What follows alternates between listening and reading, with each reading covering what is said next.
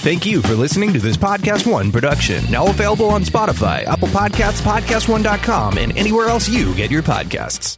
Hey, I got a new podcast coming. It's called Theory. Don't you This is Theo Rossi. Our world is changing. For many of us, it'll never feel the same. The important thing to remember is that we are all in this together. And that's some of what I want to talk about on my new show, Theory. We're going to discuss the things that no one ever does the real talk, the sacrifice, and the struggle that everyone goes through. My life has kind of put me in a unique position to see things honestly. This is Theo Rossi, and my new show, Theory, launches on April 8th, officially on Spotify, Podcast One, and Apple Podcasts.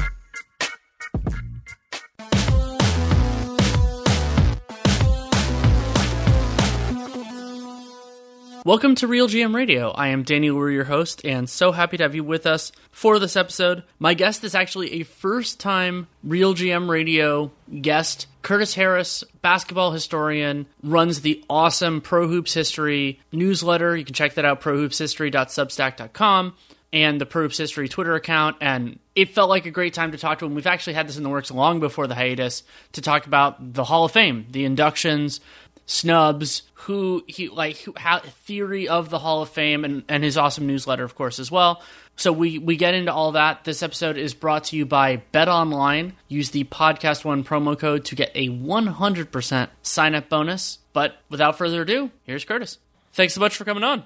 Yeah, glad to be here you and I have talked about doing this for a while. Uh, I mean, with given your knowledge and the, the timing, I mean, we we didn't expect these surrounding factors to be what they were. But I, I think where I want to start, rather than getting into the specific uh, inductees for this year, is your feelings on having a basketball overall Hall of Fame rather than something that is NBA specific, or if you think both of those should exist as independent entities? Uh, well, yeah, yeah. So this question is something I thought about. Uh, geez, really for geez, 2020, almost like seven, eight years. Because uh, back in 2012, I started uh, getting my degree, uh, my master's degree in public history, and so that focuses on the idea of uh, obviously history, but doing it at public venues, so museums, national parks, uh, even digital stuff. Uh, so I've been thinking about, you know, what's the best way to try to present history to people and how for people to remember what's happened. And I think the Basketball Hall of Fame uh, is both good and bad. Uh, I would say the idea is very excellent, but the execution hasn't been that great. Uh, so I think the idea of a Basketball Hall of Fame, uh, you know, that encompasses male players, female players, international, uh, American referees, players, coaches, like just the whole gamut. I think is really beneficial for people just to have them see that you know basketball encompasses and incorporates all these different facets. Uh, but then I, I think the execution hasn't been that great. Uh, that they don't, uh, in my opinion, they don't let in as many people as they should, or at least just that some of their inclusions are kind of uh, mystifying as to who they put in and who they don't include. Uh, so I would say definitely have a basketball Hall of Fame, and uh, you can have an NBA Hall of Fame, but I would definitely prefer to have an overall basketball Hall of Fame and not to replace it or um, subsume it or um, kind of relegate. I think that's the best term. Kind of relegate it to the side in favor of an NBA Hall of Fame. I don't, I don't think that's the right way to go. Yeah, I, I've. Uh, there was a time when I was more obstinate about you know the NBA having having its own Hall of Fame and the importance of that. And I, I, think the point you got at at the end there is, is really is really a good one. Actually, where you started too of having remembering that the NBA is not the end all be all of basketball. It is very important, but international yep. international stuff, um, having women and having people who affect who who made a major difference in parts of basketball that are not the NBA. You know, if you if, if from an educational public from a public history standpoint, I think that makes a lot of sense. I think that you want to you want to it not only honor those people because they're worthy of honoring, but also it helps it helps build the idea that that basketball is a global game rather than it just being all about this one thing. Yeah, and uh, furthermore to that, uh, what, we, what we're talking about, you know, I'm very happy that the, I mean, it comes with issues as well, but I'm happy the Basketball Hall of Fame is in Springfield, Massachusetts. Uh, so, the, you know, the problem there is that, you know, Springfield's not exactly on the crossroads of, like, you know, major uh, travel routes, whereas if it's like New York City or Chicago, it'd be much easier for people to get out there. But the benefit is you have the Hall of Fame located where the sport was created. And, uh, you know, this virtually no other sports ex- except for volleyball, which also started in uh, Springfield. Oh, that's uh, so but no other sports. Yeah, like there's no other sports. Uh, really, very, very. I mean, I don't want to be definitive. So, like, very, very, very few sports that can pinpoint like this is exactly where our sport started. So, I think that's really cool to have the Basketball Hall of Fame precisely in the city where the sport began. So, I think that's really important to keep it uh, in Springfield, despite the kind of challenges that it that it poses in terms of like uh, transportation, uh, getting people up there. Uh, but then also realizing uh, that with that in mind, that basketball, you know, began before there was an NBA. So to that point about basketball being beyond the NBA, the NBA is now kind of maybe the, to some degree, kind of the center of the basketball world, but there's still lots of things out there besides the NBA. Uh, and just to the point about men and women being important, you know, men's basketball started in December 1891, and women's basketball started January 1892. So uh, not a lot of sports can say like, yeah, we have men and women playing the sport basically at the same time. So I think it's really important to still have you know men and women as well uh, in the, in the same Hall of Fame. So that's why I really like what they or the idea of what they have there at Springfield. Uh, even though, as I said, the execution isn't quite there, which I'm sure we'll talk about. Yeah, and I, it does the so the, the positives are, are pretty prominent to me. I mean that you that it it, it expands, it, it kind of celebrates the overall sport rather than an individual part of it. it it's more inclusive and from from really all perspectives. But it does create kind of where I think you were getting at with this. It creates this really challenging question of what and who merit inclusion because when when it is so all encompassing then what is the overall level of impact? How do you factor in like level of competition duration all of those sorts of things? Like there it's it's such a it's such a different challenge than an NBA Hall of Fame. They're both hard but Yeah. because it's so much more expansive both geographically chronologically it's just it's just so hard to wrap your arms around Yeah, absolutely. Um, and like you mentioned, I'm glad you said, like, you know, no matter what parameters you put in, it's going to be difficult to kind of follow it because, you know, there, you know, and understandably, like, there'll always be room to, you know, debate other people as to what you should and should not be doing or who you should let in who you should keep out. Um, but I would say that the, the, the largest or the two largest issues is kind of the breadth, uh, what you mentioned, just like the sheer volume of people there are to consider to, to include in the Hall of Fame. Uh, but then also the fact that the, as of right now, the Hall of Fame is very opaque as to how they actually go about selecting people to the Hall of Fame. So I, I think it, you know the the first problem could be better solved. And the second second issue, the issue of uh, how they do the voting and who they let vote, uh, would, would go a long way towards solving the first issue. Because uh, I was reading their website today just to refresh myself. And just for example, the North American Committee, which basically is U.S. and Canada, kind of the, the people we think of, uh, the NBA kind of people, uh, and also NCAA. Um, that committee, I think, has nine voters on it. wow So, they, yeah, so it's like, okay, yeah, you want us to consider, in essence, like about 130 years of basketball history, you know, professional, college, amateur, uh, coach, uh, coaches, players, like all these different kinds of people. And then you boil it down to nine voters who decide about who gets in there. And we don't don't even know who the nine voters are. They don't release like the final vote tallies. So like you don't even know if like player X got five out of nine votes or three out of nine votes or even the people that got in this year, like I'm sure they were unanimous this year, but like you know, you don't know if Kevin Garnett got nine out of nine votes or eight out of nine or seven out of nine. So it's just really hard to kind of grapple with as the you know the, the bigger issue when you don't even know how they really select these people to get into the Hall of Fame. Well, and and it's such a different issue than baseball, where I know I, I grew up caring about the Baseball Hall of Fame. I don't particularly anymore, but it would became this cottage industry of trying to find votes and the public votes versus private votes and all that. But there's so much more accountability in that structure than having it be nine people. We don't know who they are, and we don't know how the votes went. Yeah, precisely. Yeah, I was thinking the Baseball Hall of Fame as well. You know, they now publicly release. Uh, I did. They definitely released the voting tallies, uh, and I think the voters have the option of letting them, you know, attach their name to the to the voting ballot. Uh, but yeah, but with the Basketball Hall of Fame, again, we don't have the results of the vote. Don't even know who votes on it. Uh, so it's and it's really a ridiculously small number of people. Again, it's like nine folks on the North American committee, and if I remember correctly, the women's committee only has seven voters on it. And so you're you're really you know, you're entrusting all this history and all this uh, this memory and all these uh, just important details of basketball history to just you know a handful of people, and we don't even know who they are. So that I would say that's absolutely my biggest frustration with the Basketball Hall of Fame is how they're executing uh, the the process of getting people into the Hall of Fame. So we can't even begin to debate. You know, some of my people I think should be in. Like I can't even say like say um, what, Tim Hardaway, who I think should be in the Hall of Fame. It's like I can't. I don't even know who to argue with necessarily about getting him in the Hall of Fame. If I don't know who's voting for Tim Hardaway to be in the Hall of Fame. Yeah, that's that's a great point, and it also makes it it also makes it harder to you know to do narratives and everything else because you don't know who you're trying to persuade. Yeah, precisely. Yeah, so like you know, I can argue like I mean, like I, I'm going to do sometime in the next week or two, be like, you know, these people should be in the Hall of Fame, and I'll write about it. But like, I don't know who to you know email that to. Uh, I'm sure I could email it to the historian at the Hall of Fame, but he doesn't vote on this. Uh, at least I don't think so. He's no one listed who votes on it, so you know, they have historians at the Hall of Fame. They got the museum curator, but I, I'm pretty sure they don't vote on that stuff. Uh, you know, actually, that gets to another point I just thought of. Like, you know, if they had like a publicly available list of people who vote on this, you know, it'd be great to see. Like, do they have a uh, a certain number of basketball historians on the list, former players, uh, former coaches? So, like, really have like a good selection of people, a good variety of people to select the folks going into the Hall of Fame. Because, uh, yeah, it's right now, like I keep mentioning, like we just have no idea who it is. We don't know if it's uh, you know, a bunch of old executives doing the voting. Um, the NBA commissioner, for all we know, that is in on the voting. Like we just have no idea who it is. We don't know who to tailor the argument to and how to persuade these people.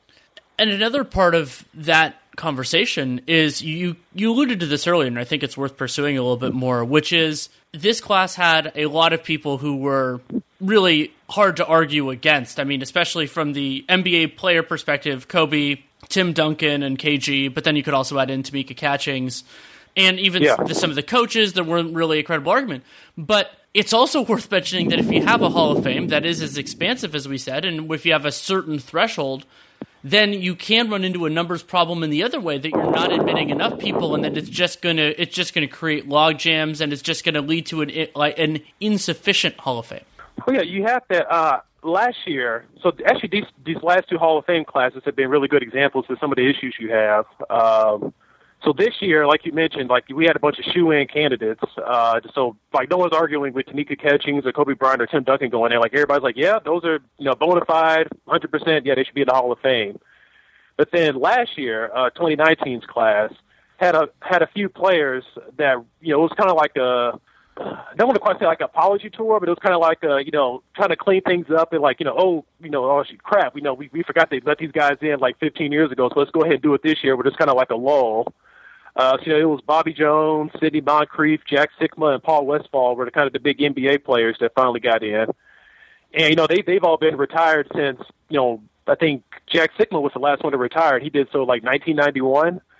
So you got to think to yourself, like nothing's really changed over the last almost 30 years with these guys' uh, qualifications to get in the Hall of Fame. It's just that the Hall of Fame finally got to, I guess, like I said, that lull, like they're like, okay, we got like a time to breathe. Let's let in these guys that we've been, we should have let in years ago. Uh, so like, I don't think there should be any limit on the number of people per year they let in. Obviously, you don't want to have like a, a enormous class, like 20 people all at once, because then you don't get to like celebrate people appropriately. But then you have the other way that goes too far. Where it's like, well, we can only let in, you know, like four or five people per year because we don't want to dilute, you know, that's me doing air quotes here. You know, we don't want to dilute, you know, the quality of the Hall of Fame by letting in too many people in one one particular year.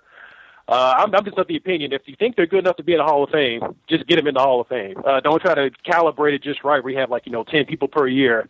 Uh, just just get in the folks who need to get in because uh, now you have situations where you have uh, basically time limits on people to get into Hall of Fame, and then some guys fall into the, the dreaded Veterans Committee. Whereas, like you know, if you've been retired for, or if you've been like a what's the phrase? If you've been on the ballot, I think something like 35 years, and you've been unsuccessful in getting into the Hall of Fame, you get put on the Veterans Committee, and they only let in one person per year from the Veterans Committee. So you have like a boatload of people who retired in you know the 70s, 60s, and the 50s who you know I think have pretty good cases to be in the Hall of Fame, but at this point, only one of them per year gets let in now. Even if there's 20 deserving people, only one of them is going to get in per year from the Veterans Committee, and they're not eligible to go in from the other committees. So that's what I mean by the execution has really just gotten uh, really flawed and uh, really uh, raggedy over the last uh, you know a couple decades basically. Well, then you also have other really distinct challenges for the way the Pro Basketball Hall of Fame, the way the Basketball Hall of Fame defines things, which is like letting in teams. I know that there have been, you know, there Yeah. that that creates so okay, so then they get a slot. How does that really work? And then also one of the ones that's so baffling to me is that while for players you have to be retired and their eligibility thing, you know, that's why Kobe, KG, and and Tim Duncan are all in the same class. But that doesn't apply to like college coaches. So you have things like you have college coaches that are in the Hall of Fame and still coaching. Yeah, I think uh, with coaches, they've had to been active coaching for 20 years. So that's why you have some active coaches that can still get Well, in. Like I, I think one part, year. Yeah, I think part of the idea is probably that since you could coach so much later in life, that if you had to Yeah. wait until coaches stopped, then some of them would be would be dead before they could be uh, be Yeah, in. yeah, pretty much. Yeah, yeah, that's one of the issues. Yeah, some I don't have a quibble with the with the I guess the statutory thing with the coaches. Um, but my thing is that they seem to steer toward college coaches more than professional coaches with Right. the Basketball Hall of Fame. Uh, Will Stick. I've been to the Hall of Fame. I think at least two times, maybe three times uh, for an induction weekend. And you know, I've, I've seen Rick Pitino get in, which like Rick Pitino should be in the Hall of Fame, as weird as he is. Um, but he's he's in there. Uh, but the one that really kind of got me was Bill Self. Uh, he was he was inducted there. And I was like, Bill Self is getting into the Hall of Fame, which is like I'm not going to argue with it too much. It's just like whatever. He, he's won a lot in college. I'm, I'm not going to argue with him being in the Hall of Fame. But then I look at pro coaches like Rick Adelman or uh, Cotton Fitzsimmons, and I'm like, how come they aren't in the Hall of Fame? Because like, especially Rick Adelman, it's like this guy's been to the NBA Finals twice. Uh, I think has won close to, if not over, a thousand games in the NBA, and it's like, why is he not in the Basketball Hall of Fame? Like, he is a great, fantastic coach, and so that's where it really gets me is how they let in some people uh, fairly easily. I would say the other guys, it's like el- uh, erect these just enormous barriers for them to get in, particularly when it seems to come to professional coaches. Yeah, and it's. I mean, I am totally understanding of the idea that they you need to respect that you need to respect different levels of it. But like, is Popovich in the Hall of Fame? Uh, I Oh, he probably he might not have coached long enough because he's in ninety. He started in ninety six as a coach. He was Yeah. he was an exec before that. But like, Yeah, you think about you think about that craziness. sure. Like Bill Self, Bill Self is in right now, and Self is fifty seven. And you know he, we Yeah. don't know how much longer he's going to coach Kansas. Pop is seventy one, might arguably, uh, if not the best, one of the best NBA coaches of all time. It's like it kind of feels like that's one of the challenges of making it statutory in terms of policy is that it can lead to some of these Yeah. inequities, or maybe you could like have some sort of thing like you could temporarily supersede it for somebody, or I, I don't exactly know the right way to do it. But just thinking about having a basketball Hall of Fame that Bill Self is in and Gregg Popovich is not seems ludicrous to me. Yeah, and self. I remember I was like, I had the I had the program, so I was like reading through it. I, I, I was kind of like you at first. Like I was like, Bill Self was kind of young to be in the Hall of Fame, and I was like reading his biography, and apparently he started coaching when he was like like 25 years old or something. So it's like, okay, well, that he started coaching college when he was 25. So yeah, he would qualify to get in at age 56 or 57. So, uh, yeah, that's just one of those odd quirks. Uh, that's not the huge, uh, the largest issue with the Hall of Fame, but yeah, that is like one of those little odd quirks. Like, yeah, Bill Self was in there, but not Gregg Popovich yet. But I mean, Pop, for all we know, though, Pop might have told them, you know, in a backdoor manner, like, "Hey, don't let me in the Hall of Fame yet. Like, I, I don't, I'm not ready to do that. Wait till I retire." And maybe he's told them that uh, in a backdoor fashion. So who who knows why he's not in there yet? Because he's coached for at least 20 years now. Yeah, that's a great point. And and something else that I really I really do like about the Hall of Fame having an overall basketball Hall of Fame is that it allows you to reward people who have a lot of different types of contributions. You know, this can come in the form mm-hmm. of like a high profile one of those as a player like Bill Walton, who his NBA in NBA Hall of Fame would be a very challenging, though possibly he makes it anyway, depending on how you feel about peak versus longevity and every and how you discount for injuries.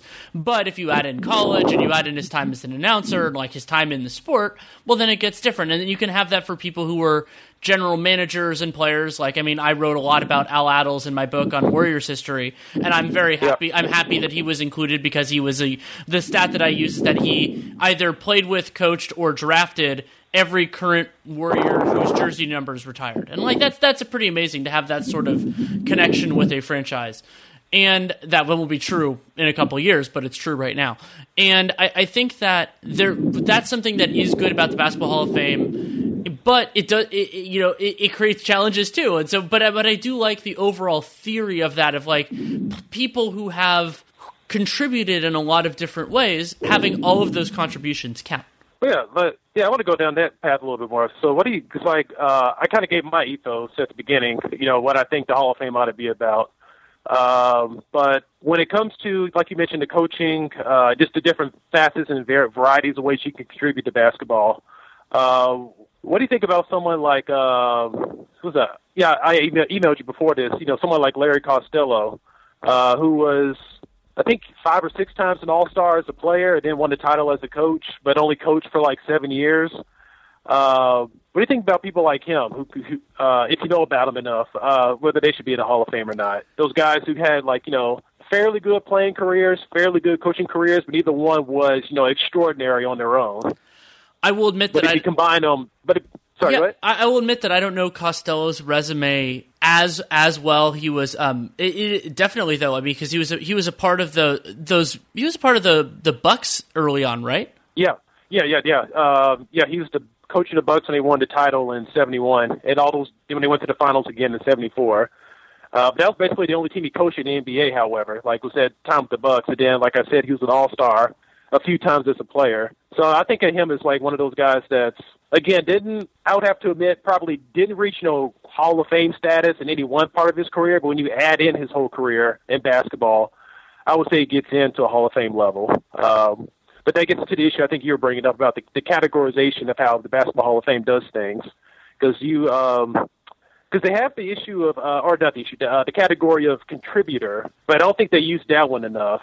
Like I, I just think they underutilized that. Cause they um, actually a good example is Rudy Tomjanovich this year's class. Um, so, uh, what do you think about Rudy T's play, playing career? Do you think he qualifies a Hall of Famer just on his own uh, as a player? My instinct, my instinct would be no. But I think when you combine his playing tenure and his coaching tenure, both of which you know add a lot, then I think he's was a clear inclusion. Okay, yeah, cause, yeah, that's that's why I'm like with Rudy T. Cause like I'm a, I grew up as a Rockets fan, and I, I love Hakeem Olajuwon and Rudy T. So like I'm happy for him, but getting in the Hall of Fame. But you know, if I try to like you know be as dispassionate as possible about it, just kind of look at it calculatingly, I'm like I was like I don't know if Rudy T. should be. Well, I don't know. It's like I, I, again, I'm not going to argue with him going in as a coach, but I'm like I think Rick Adelman deserves to be in as a coach more than Rudy T. But I'm not going to argue Rudy T. being in necessarily. It's just that Rick Adelman should also be in. But the Hall of Fame insists upon labeling him as a coach going into the Hall of Fame instead of having him as a contributor, where you could kind of lop into playing in a coaching career. And I think that would have him as a on a more sure ground, uh, being a Hall of Famer, if they did the contributor route uh, that incorporate everything. So um, yeah, I think the Hall of Fame needs to maybe I don't know utilize the contributor uh, category more often than they do. Yeah, anyway. and, and, some and some of it, I mean, to me, it's you know whichever way whichever way works. But you get into the idea of that that they should be thinking. You know, to me, the idea whether it's whether it's somebody who is primarily a player or a coach or anything, like in Popovich's case, I mean, he has the experience as a front office person, and now you can make yep. an argument he has the experience of a front office person a whole lot of this time too. Like to me, that counts concurrently that he's the coach and he's had such a huge voice in personnel. Depending on how closely you talk to people in the Spurs organization, with how you div- how you split up power between him and, and R.C. Buford, and, and now the current regime that's taking over. But I, I think that the the overall ethos should be more about contributions. Like you talked about the contributor track. To me, they should be thinking about really everyone that way. I mean, could even tie in somebody like Grant Hill, who's had you know who had a yep. playing career and then has done other things outside of it, and it, that can make it thornier. You know, like because it's like, oh yeah, you have to consider all this other stuff. I mean, I brought up Walton before, and I mean that you know, it, gets it gets complicated, but at a certain point that is the way to think about it. You you have a basketball Hall of Fame, but like yeah, you you brought up Rudy T as a player. Like for me, one of the easy thresholds, and I'm not saying every player has to do this on a player only track, but like if you're if we're talking about NBA resumes, like if you never made an All NBA team, if you were never really in that like widely considered one of the best in the sport, I'm I'm not as sympathetic and I can't remember when they started doing all NBA teams, but you get the the general concept there of like if you are not, and it's the same issue I have with the Baseball Hall of Fame. Like I'm not as much of a fan of the accumulators, the people who maybe they were a specialist or they were their biggest strength was that they just did it for a long time, but they were never great. To me, that's not mm-hmm. what a Hall of Fame is as much about. Now you can argue on the contributor side that grinding, you know, being a very good coach, but affecting, like, let's say you're a college coach and affecting college kids for 30 years, men, like young, young women, young men, either way, that, that that's a big contribution to the sport. But if we're talking about it from a player perspective, like that's more the way. And if there were an NBA Hall of Fame, that's something that I would push very hard on. Is that you have to have been great at at least some point in your career at to to really qualify. Yeah, I, I somewhat agree with that. Uh, one of the big issues was just to. I, I know you didn't want to like overqualify or uh, overemphasize this point probably, but just to use it as an example, the All NBA teams. Uh, you know, they they had that from the very first year of the league, so they've always had All NBA teams, but they only had a first and second team. That's right. Through I think 1989 is when they introduced All NBA third team. So someone like Bob Lanier never made an All NBA team. But you would look at Bob Lanier and be like, oh yeah, he's absolutely a Hall of Famer. He's one of the best centers to ever played. But you know, he was he was never one of the two best centers in the league at any one moment. Yeah. So he was always stuck behind. You know, Kareem, Kareem Abdul-Jabbar and Abdul-Jabbar and Bob McAdoo during the '70s. Uh, then in the late '70s and '80s, he got stuck behind Kareem and Moses Malone. So it's like, are we really going to hold that against Bob Lanier that he wasn't better than Moses Malone and Kareem Abdul-Jabbar? Like that's a pretty high bar to, to kind of you know It's a great point. being somebody with. Um, so I know that like that's a, that's kind of a good uh, test, but it should be an end all be all. It's a good question to ask. Like, did they make an All NBA team? But then there's other guys who, who I like to think about it as um, could you reasonably tell like a, a history of basketball or even just the NBA, just kind of like narrow the focus here. Could you tell the history of the NBA like in a sufficient manner without including this player? And I think that's a really good question to ask as well when you think about the Hall of Fame. So uh, it doesn't still get everybody because some guys do really important things, but people just don't recognize their recognize their importance um, at certain points, and you have to go back and kind of really study it and be like, oh yeah, this guy really did actually uh, incorporate or not incorporate uh, influence a lot of things that happened uh, in the league. Um, so someone I think about a lot on, on that facet is Bob Dandridge, who did make an All NBA team. Uh, he made the All NBA second team, uh, 1979. But he made four All Star teams, won two titles, uh, one with the Bucks in '71 and one with the Bullets in '78. But when I was researching him uh, a few years ago, I discovered that he scored more points in the NBA Finals during the 1970s than any other player. And I was like, holy shit. Like, I never would have thought about that. But I started looking at the finals. I was like, okay, Bob played in four NBA Finals during the 70s, uh, won two titles. And I started, like, looking at the points, and I was like, I think he scored more points than everybody else in the finals. And I, like, added it up for every player.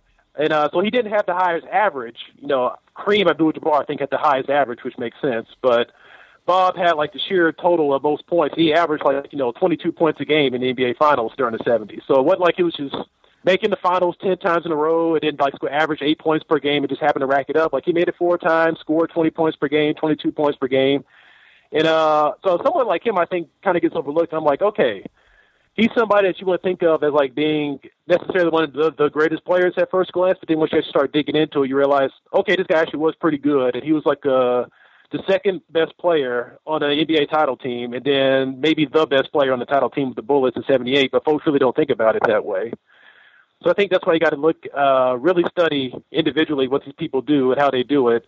And the All NBA team and All Star team might be a good way to kind of point you in the right direction, but doesn't give you the full story. You got to keep going on to see what these guys guys contribute and what they do for the league and for their teams and uh, for basketball as a whole. That's a great point, and it also gets at how important it is to make sure that people who whoever the voters are take it seriously. I mean, obviously knowing who they are would be would be ideal here, but that they take Yeah. it seriously and that they're really going through it. It does get so much harder once you get out of that time period, but thankfully we have in some ways we have better research tools now than we did even when those were more contemporaneous. Just because Yeah. you know, we can get into we can get into things a little bit differently. Plenty more to talk about with Curtis Harris, but first a message from Bet Online. With currently no NBA, NHL, or Major League Baseball, you might think that there's nothing to bet on. Well, you'd be wrong. Our exclusive partner, BetOnline, still has hundreds of sports, events, and games to wager on, or let them bring Vegas to you with their online casino and blackjack, all open 24 hours a day and all online. The BetOnline Casino never closes. If you are into props and entertainment betting, you could still bet on Survivor, Big Brother, American Idol, stock prices, and even the weather. Visit the website and use your or use your mobile device today to get a 100% sign up bonus. Use the podcast one promo code to make sure that you do that. And it's great that they're doing that opportunity, that they have so many things out there. So make sure to visit our good friends and exclusive partner, Podcast One, Bet Online, to take advantage of the best bonuses in the business. Sign up for a free account and make sure to use the promo code Podcast1 to tell them that you came from us and to get your 100% sign up bonus at Bet Online, your online wagering solution. You know, you talked about the idea of telling the history of the sport without this person. And back when I was so I was writing my book in 2017 for the most part. It was after the 16 during the during the 16 17 season. And one of the last edits I had to make on the book was I was completely convinced that Chris Webber was going to make the Hall of Fame. And so I had in there Chris Webber was inducted into the Hall of Fame in, in the class of 2017 and then I had to rapidly cut it from the book once it was announced that he didn't make it. And it is shocking to me when you consider what the Hall of Fame is supposed to consider that as much as you know Webber there there are imperfections in his resume. I mean, when you consider his role Yeah. within the Fab Five and then his NBA career and then what happens afterwards, this idea that you and I have been spending a lot of time on of the overall contribution, it's crazy that he's not in. Yeah, he's a great example. Uh, yeah, of someone who's contributed a lot, uh, and you know we should think of contributions as not you know wholly unvarnished. Like there's some things like it, it's it's history, so some things are going to be you know absolutely pretty. Some things are going to be a little bit you know dirtier, I guess you could say. So C Webb, you know, the, the however you interpret, which I'm sure this is why he's probably not in. Some people interpret some of the things he did as you know kind of the dirtier side of basketball. So he he challenged the NCAA structure. He and uh, Jalen Rose and J- Juwan Howard, the rest of the Fab Five guys. Uh, so I'm sure that hasn't endeared him to some people. Uh, but then, and then of course, you know, he kind of pouts his way out of Golden State. But all that aside, like he's not the first person to pout and still be able to get into the Hall of Fame. So, uh, and then like the, the great things he did, like one of the best passers, uh, one of the most talented big men. Uh, you know, probably should have won a title in 2002, but we're not going to go into that. Uh, with the with the NBA playoffs, it was like so it's like this guy is clearly one of the most talented power forwards, highly influential in how the game is played. Uh, now, as you say, like now that he's broadcasting, I have opinions on his broadcasting, but Sure. he broadcasts. So it's like he's he's still contributing to the game of basketball, and he's an influential person. No way in the world he should he should not be in the Hall of Fame. But again, like you said, we don't know who's voting on it, so we don't know what their agendas might be, what their biases might be.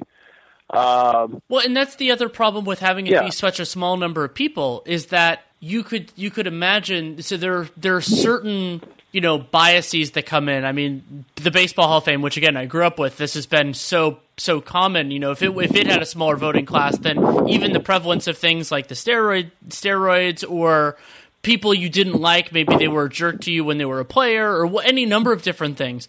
If the Baseball Hall of Fame was decided by eleven people those those would come to the fore because you never know what that's going to be and that's part of why you need a wider group deciding is because the hope that those biases dissipate that the small sample doesn't doesn't overcome everything Yeah, I mean that's an excellent point. Like uh, toward the beginning of the uh, when we started talking, I mentioned you know we don't know who comprises the the, uh, the voting body, and it's just nine people. But uh, I mentioned like you know you could have uh, like former players, coaches, uh, journalists, and you know historians. And, yeah, that, that kind of gives you like a, uh, a a different perspective, a different flavor as to who those people think are important.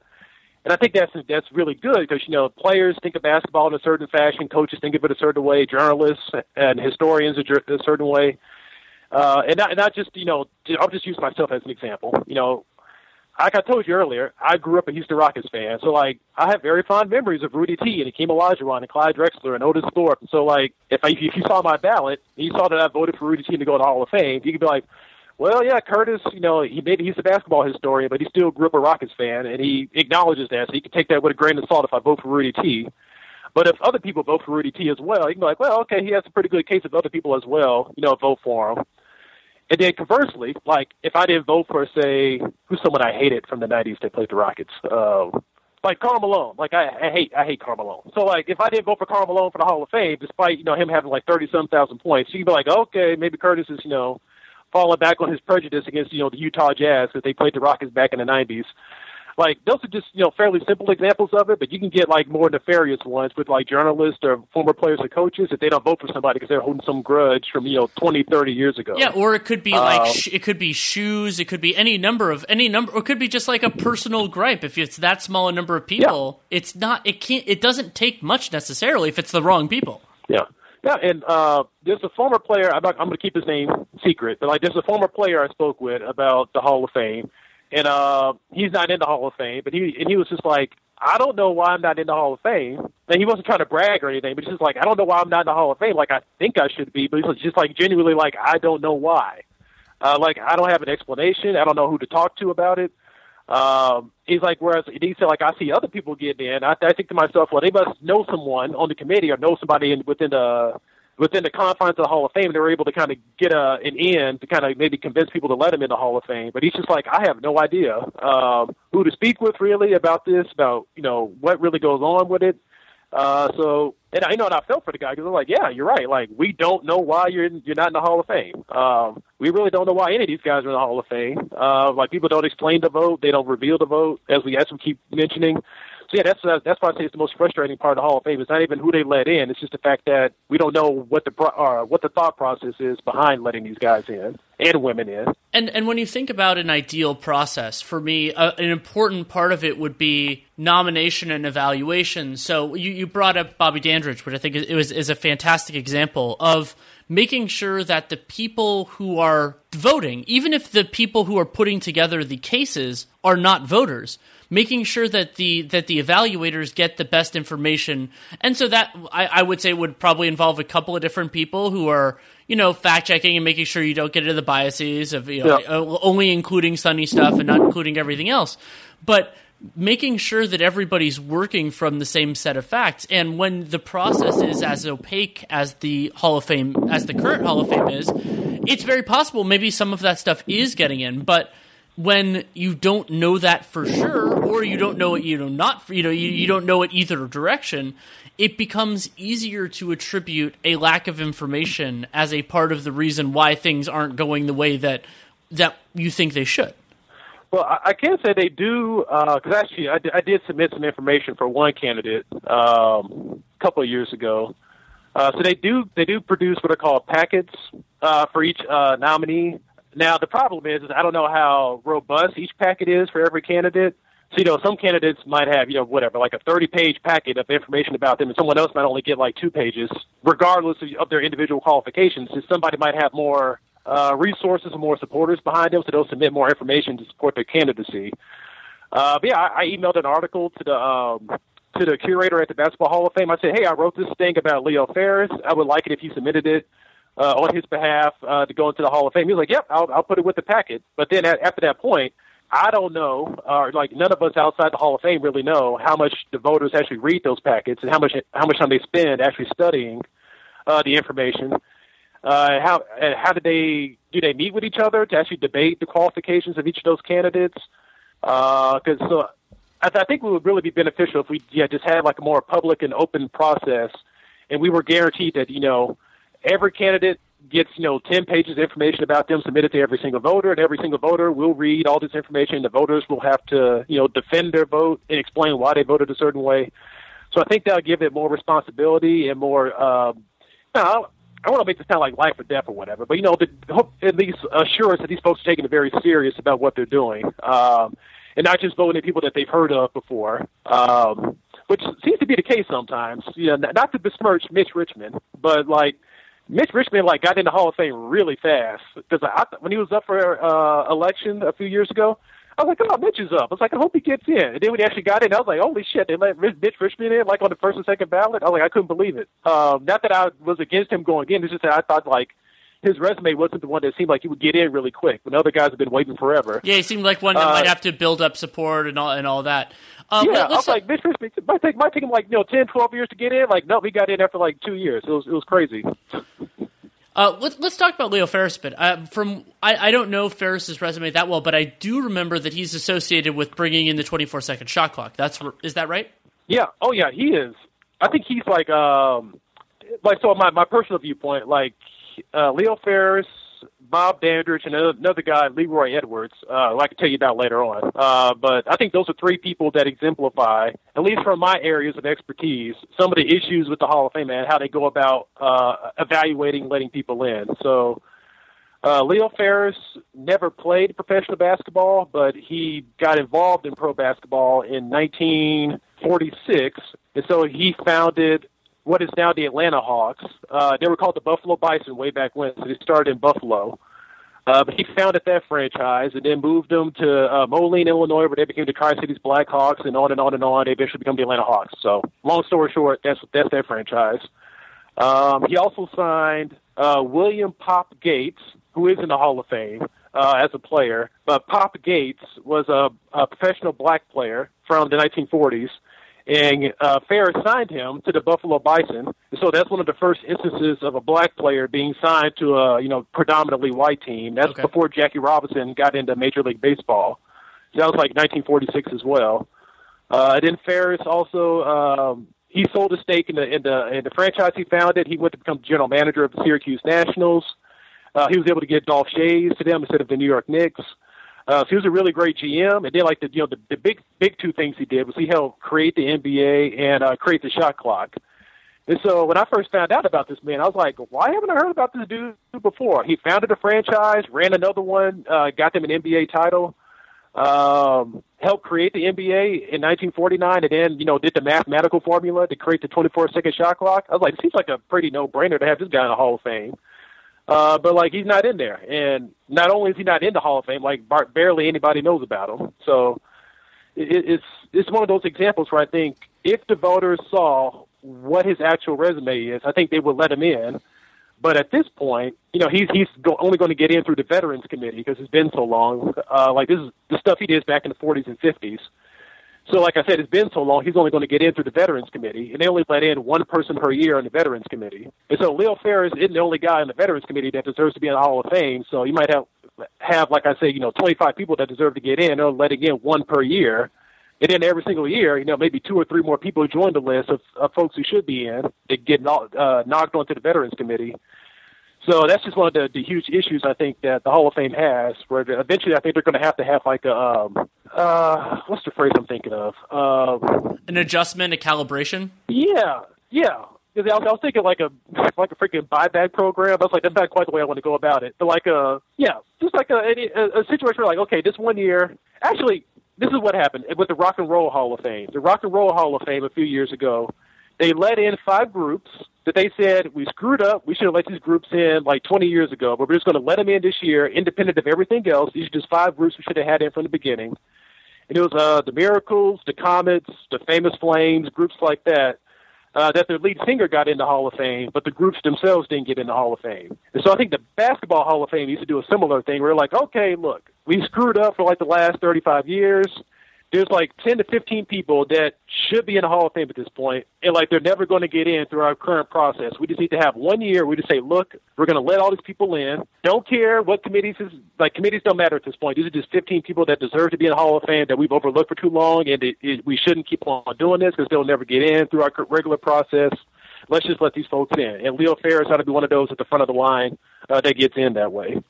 If if only there were an unusual circumstance that would lead to people having more free time where they could put together and evaluate this and and and and re, and uh, and consider the greater context. I, I, if I mean it would be terrible if something like that happened, but if it did, it would be wonderful if they could take advantage of it.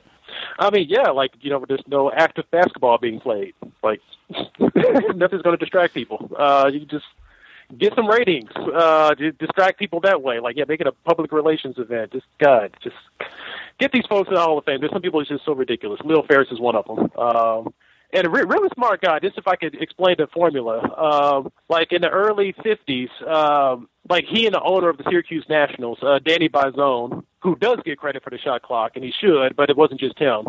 Uh, but Ferris and Biasone were like, the scores really suck. The, the like the, the game is good, but the rules force people to play it a certain way, and we get these slow down and the stall ball and the fouling to get the ball back.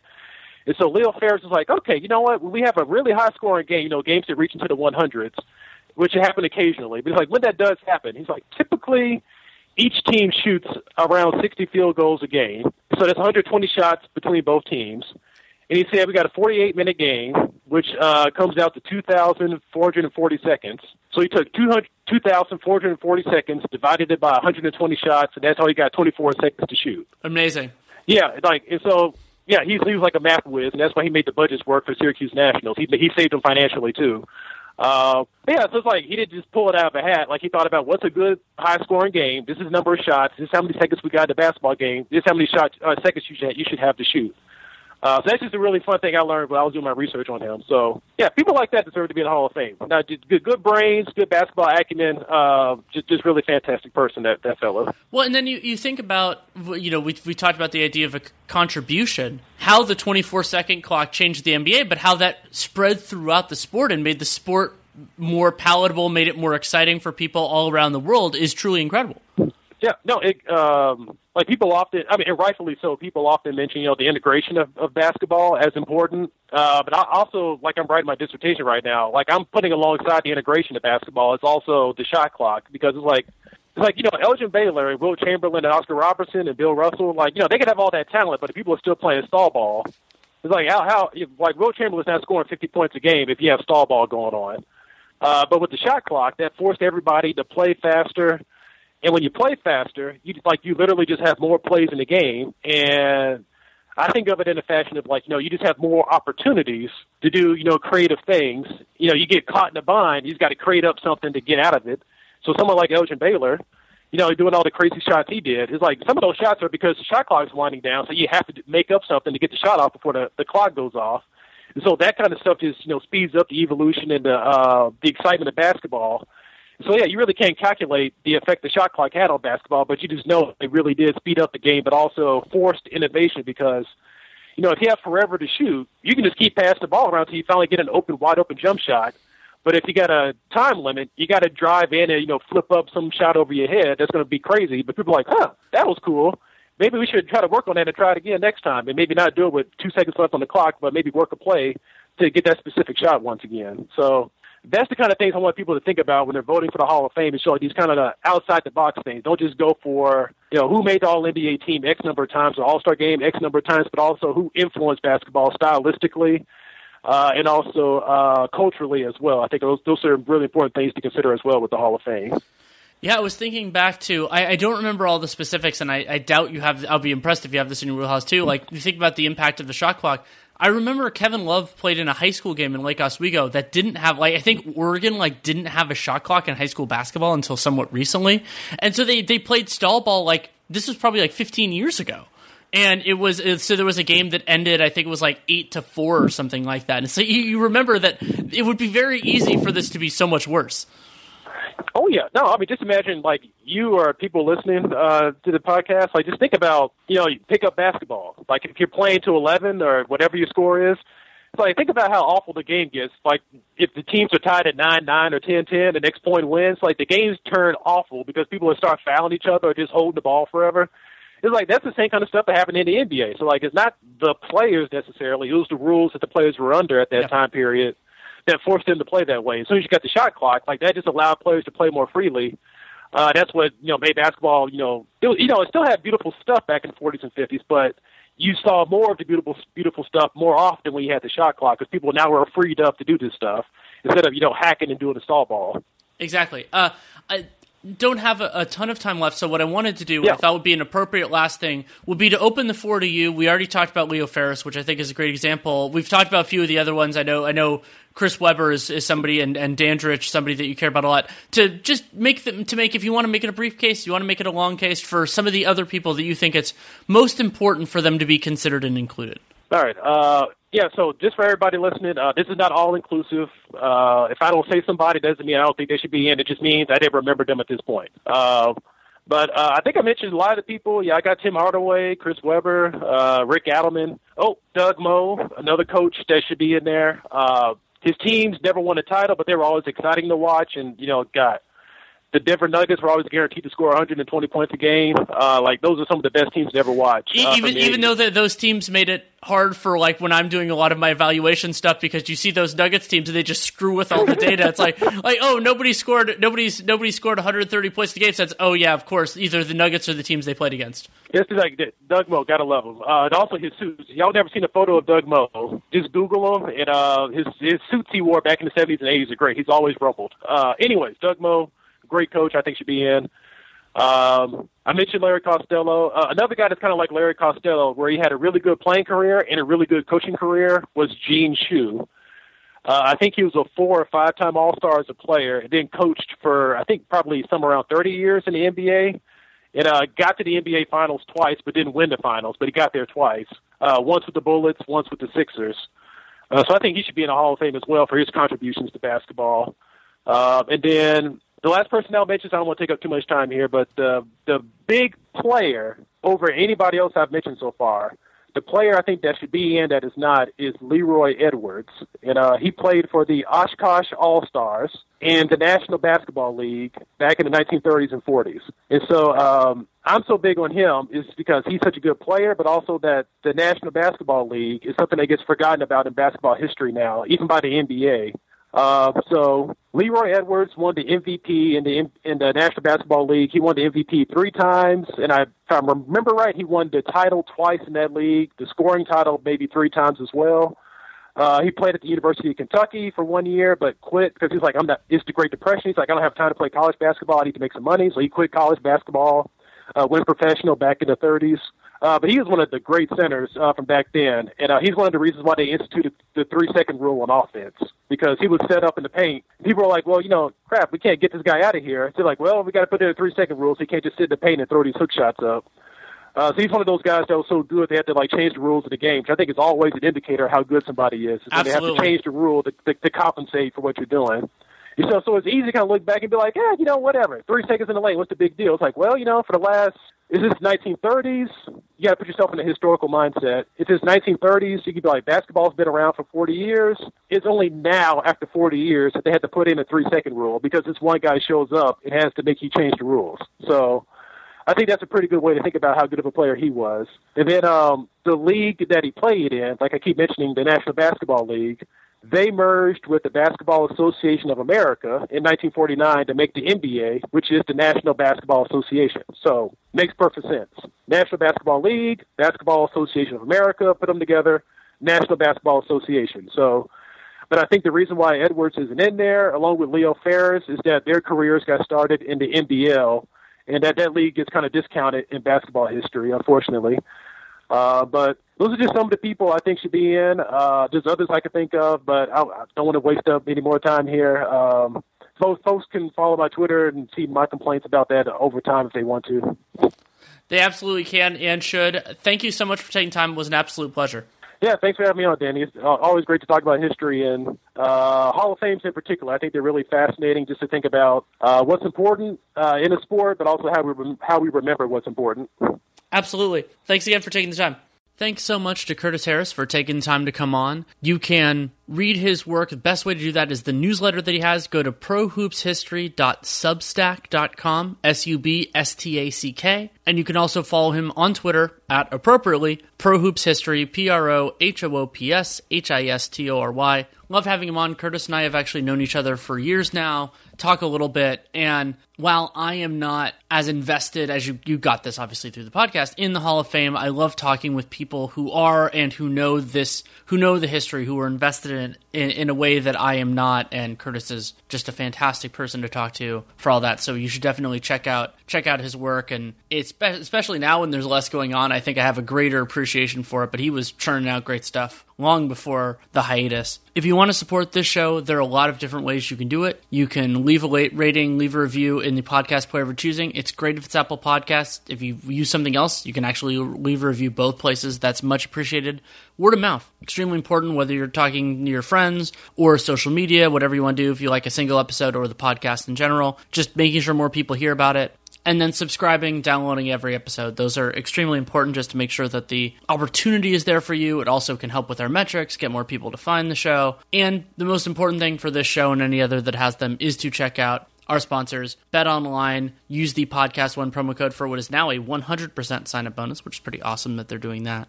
Do not worry uh, that I'm, you know, getting low on content or anything. Real GM Radio, just like Dunked On, will be going strong as long as basically as long as I have to. You know, that's the way the way it's going to work. As long as people keep listening, as long as advertisers stay on board, I'm going to keep doing the show. I have lots of different ideas, things to pursue. It is a little harder in this nebulous area where we don't know when things are happening. You know, like if there's going to be a playoffs, if it's going straight to the off season, all that type of stuff. But rest assured, we'll get all that. You can also check out my work, Dunked On, of course, five times a week. Nate's also doing an awesome COVID podcast, which is being separated out into its own own thing, so you can check that out too. And then my written work is at the Athletic. I've done a series of now four pieces on the 2020 free agent class all of which are available there. And then I have a lot more stuff coming. I think I have something like seven pieces that are in process right now, not even including the collaborative stuff that I'm working on. Uh, so that'll be, you know, when they're ready to run and they're ready to publish, they will be published. And when I have them finished, I will submit them. So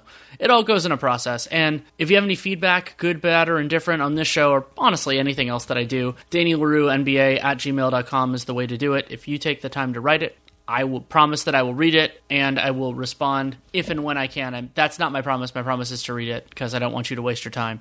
But I sometimes get buried. It's it's weird, you know. They're in this strange thing where a lot of things aren't happening, but I'm actually still really busy. Not complaining. I'm so thankful for it because it gives structure to my day and honestly to my life. But I hope that you can find things that make make you happy. I'm doing this show and everything else is is definitely occupying some of that space for me. I watched the uh, 2013 NBA Finals Game Six on Wednesday, and that was really nice to kind of get back into it. It was a, a, really fun one, actually, that Nate and I did years ago for Stitcher Premium as a kind of throwback to watch that game. Uh, and, and, you know, to, to pick that up, and I'm obviously watching a lot of film too. Nate and I are doing prospect breakdowns, and then I'm going to turn those into pieces as well. Hopefully, that's the plan. I just need to figure out how to do that because I haven't written, really written draft work in a long time. So I'm trying to figure out how I want to best do that. But that is more than enough rambling for right now. Thank you so much for listening. Take care, stay safe out there, and make it a great day.